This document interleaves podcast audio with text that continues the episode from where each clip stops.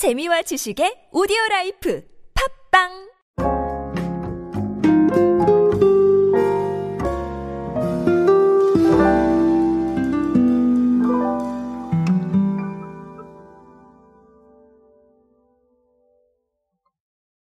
이제 우리 주변에서 게임 산업은 정말 뗄래야 뗄 수 없는 취미 중 하나가 되고 있는데요. 아시다시피 가장 가성비 좋은 취미다. 이런 평가도 있죠. 이런 평가를 타고 게임 산업이 점점 날아오르고 있고, 심지어 레트로 열풍과 함께 과거에 있었던 게임들 계속해서 주목을 받으면서 관련 컨텐츠들이 급부상하는 현상이 나오기도 했습니다. 그만큼 게임 산업에 대해서 많은 사람들이 관심을 가지고 있다는 거겠죠. 그런데 이번에 이 게임 산업에 대해서 의미 있는 사용자 기반 통계가 나와서 이 통계 한번 간단하게 보면서 어떤 트렌드를 읽어야 할지 한번 정리해 보도록 하겠습니다.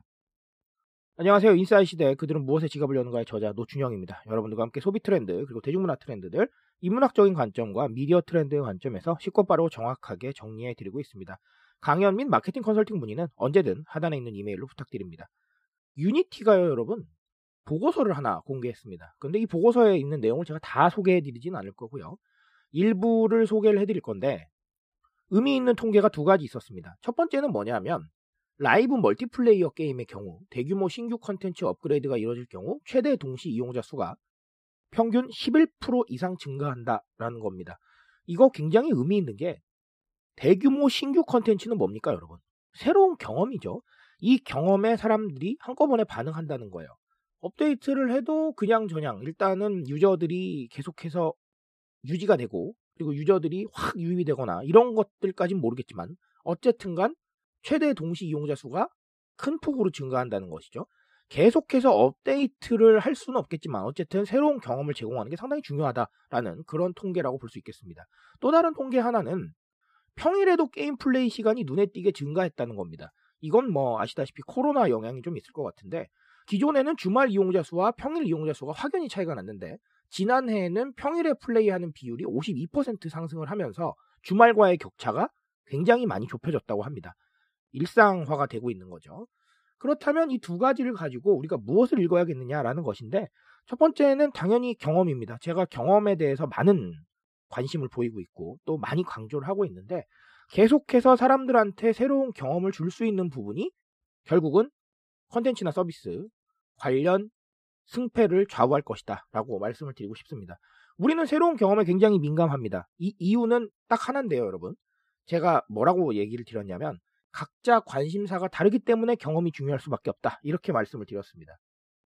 관심사가 다르다는 건 여러분, 우리가 일반적으로 집행하고 있는 마케팅 프로젝트, 그리고 광고 프로젝트에 그닥 반응을 하지 않을 수 있는 가능성이 상당히 높다. 이렇게 보셔야 돼요.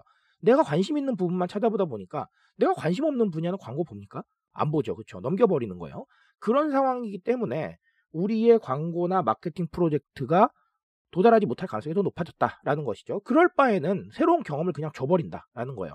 그 경험을 받고 나서 소비를 하는 사람, 소비를 안 하는 사람으로 나뉘겠지만 어쨌든 도달할 가능성은 조금 더 높다는 거죠. 경험을 시켜버리니까 아주 직접적으로 때려버리는 거잖아요. 게임도 마찬가지라고 봅니다. 계속해서 어떤 광고 상황이나 이런 것들을 만들어가는 것도 중요하겠지만 그냥 업데이트를 하는 거예요. 대규모 신규 컨텐츠로 업데이트를 하게 되면 새롭게 경험할 게 생기니까 그걸 가지고 들어오는 사람들이 훨씬 더 늘어날 수 있다는 거예요. 물론 방금도 말씀드렸지만 이 경험이라는 건 만약에 이 컨텐츠가 마음에 들면 게임에 머무는 유저들이 많아질 것이고 별로 마음에 안 들면 이탈하는 유저도 생기겠죠. 하지만 광고보다는 훨씬 더 도달할 가능성이 높다는 거예요. 피부로 말이죠. 그래서 제가 늘 말씀드리지만 이 체험형 매장들이 계속해서 늘어나고 있는 겁니다. 이런 부분들에 주목을 하셔서 새로운 경험들을 줄 수 있는 방법을 다각도로 고민을 해야 돼요. 뭔가 트라이하게 한다거나 아니면 이런 식으로 업데이트를 한다거나 이런 상황들을 계속해서 만들어 가셔야겠죠. 자, 또 다른 하나는 홈코노미입니다. 제가 홈코노미를 고른 이유는 주말뿐만 아니라 평일에 플레이하는 비중이 늘어나면서 격차가 줄었다. 여기에 주목을 한 건데 아시다시피 게임은 하나의 취미입니다. 그리고 집에서 즐기시는 경우가 많아요. 그러다 보면 단순히 게임을 한다 이렇게 생각을 하시면 안 되고 홈코노미 개념이 뭡니까 여러분? 집에서 일어나는 모든 경제 활동에 사이클을 주목하시는 그런 개념이죠. 제가 이 부분도 굉장히 많이 말씀을 드린 적이 있습니다. 그래서 제가 대표적인 사례로 뭘 말씀을 드렸었냐면 내식 트렌드, 음식을 한다에 집중하지 말고 음식을 할 때 무엇이 필요하느냐 이 부분에 주목을 해서 뭐 대상이나 이런 기업들이 미원을 갑자기 홍보를 하는 부분이 있고 이런 상황이 생겼다라는 것이죠. 마찬가지입니다. 게임이라는 키워드를 놓고 봤을 때도 게임만 필요한 건 아니잖아요. 그렇죠? 주변 기기도 필요하고 의자도 필요하고 그러다 보니까 우리가 게이밍 땡땡이라는 상품들이 굉장히 늘어나고 있는데 이거 상당히 좋은 접근이에요. 게임할 때 필요한 것들을 단순히 뭐 컴퓨터가 필요하다, 콘솔이 필요하다 이렇게 생각하지 마시고 게임할 때 우리가 필요로 하는 주변 기기들부터 시작을 해서 예를 들면 의자라든지 그런 상황도 발생할 수 있겠고 아니면 간식도 필요할 수 있을 거예요. 게임하다 먹을 게 필요하잖아요. 그런 식으로 어떤 사람이 집에서 하는 행위 자체를 종합적으로 생각을 해보면 우리가 필요한 것들 그리고 우리가 홍보해야 될 것들이 보이기 시작을 하는 거예요.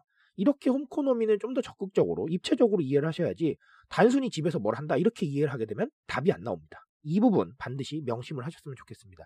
그래서 오늘 유니티의 보고서로는 첫 번째 경험에 대한 거 한 번 더 생각을 해보시고요. 두 번째는 홈코노미의 사이클 반드시 고민하고 넘어가시기 바랍니다. 트렌드에 대한 이야기는 제가 책임집니다. 그 책임감에서 정말 열심히 뛰고 있는데요. 이 질주에 공감해 주신다면 늘 뜨거운 지식으로 보답드리겠습니다. 오늘도 인싸 되시고요, 여러분. 감사합니다.